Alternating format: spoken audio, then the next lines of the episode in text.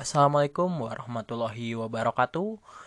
Di sini saya akan e, mempresentasikan tentang teori yang berkaitan dengan kejahatan penyalahgunaan narkoba.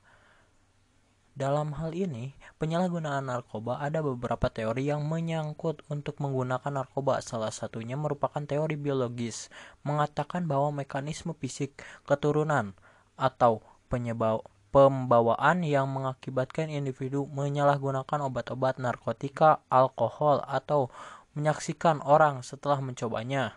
Menurut Gord, penjelasan mengenai teori biologis ini dapat diketahui melalui teori genetika, teori ketidakseimbangan metabolisme, dan teori biologi otak. Pertama, saya akan menjelaskan teori genetika. Teori genetika atau bisa disebut juga sebagai teori warisan adiktif. Gen mempengaruhi mekanisme biologi yang berkaitan dengan pengguna bahwa adiktif seperti menjadi racun semasa menggunakannya, menjadi sakit ketika menggunakan dosis rendah, dan sebagai musuh dengan dosis yang lebih tinggi.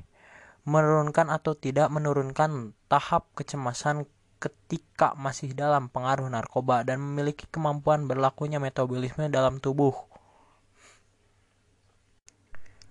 Hasil penelitian Kolata dalam God 1999 halaman 10 menjelaskan 30 sampai 40% anak dari penyalahgunaan narkoba menjadi pecandu alkohol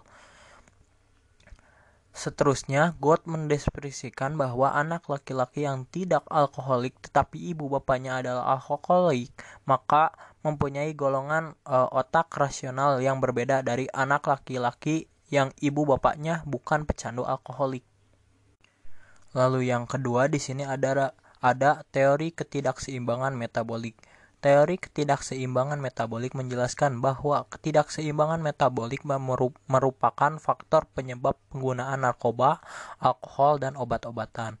Hal ini dijelaskan oleh Vincent Dole dan Marie Newsweir dalam God 19 eh dalam God 1999 halaman 13 me, yang mengurang mengurangkan pecandu jenis heroin lebih menderita dan mengalami penggunaan metabolisme dari penderita diabetes mellitus.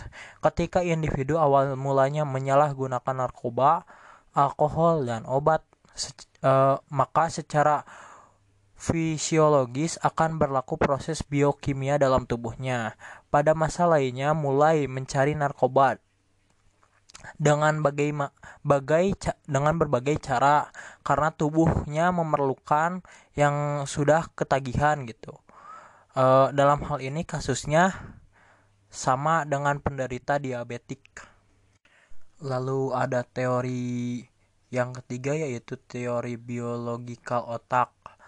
Penelitian terkini menunjukkan bahwa otak manusia masih mengalami proses kemasakan sepanjang masa remaja, dalam proses perkembangan otak tersebut memudahkan manusia untuk menjelaskan mengapa dalam kalangan remaja terkadang membuat keputusan yang dap yang sangat beresiko yang dapat menyebabkan masalah pada kesehatan termasuk e, kerentaan yang unik yaitu menyalahgunakan narkoba. Hal tersebut juga di, berdasarkan kepada penelitian Cheers, John dan Heron bahwa akibat otak remaja belum berkembang secara sempurna tersebut sehingga menyebabkan sangat rentan atau lebih beresiko menyalahgunakan narkoba di masa depan.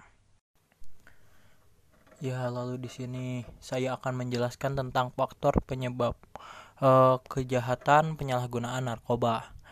Menurut Haj Hajam dan Fur Man yang menyatakan proses keterlibatan individu menyalahgunakan narkoba melalui beberapa tahap, yaitu A. Berkenalan dengan narkoba B. Mencoba menggunakan narkoba Lalu C. Menggunakan narkoba secara keseronokan uh, Keseronokan di sini adalah untuk kesenangan uh, Lalu ada yang D. Menggunakan narkoba secara teratur tanpa adanya ketergantungan di sini rata-rata uh,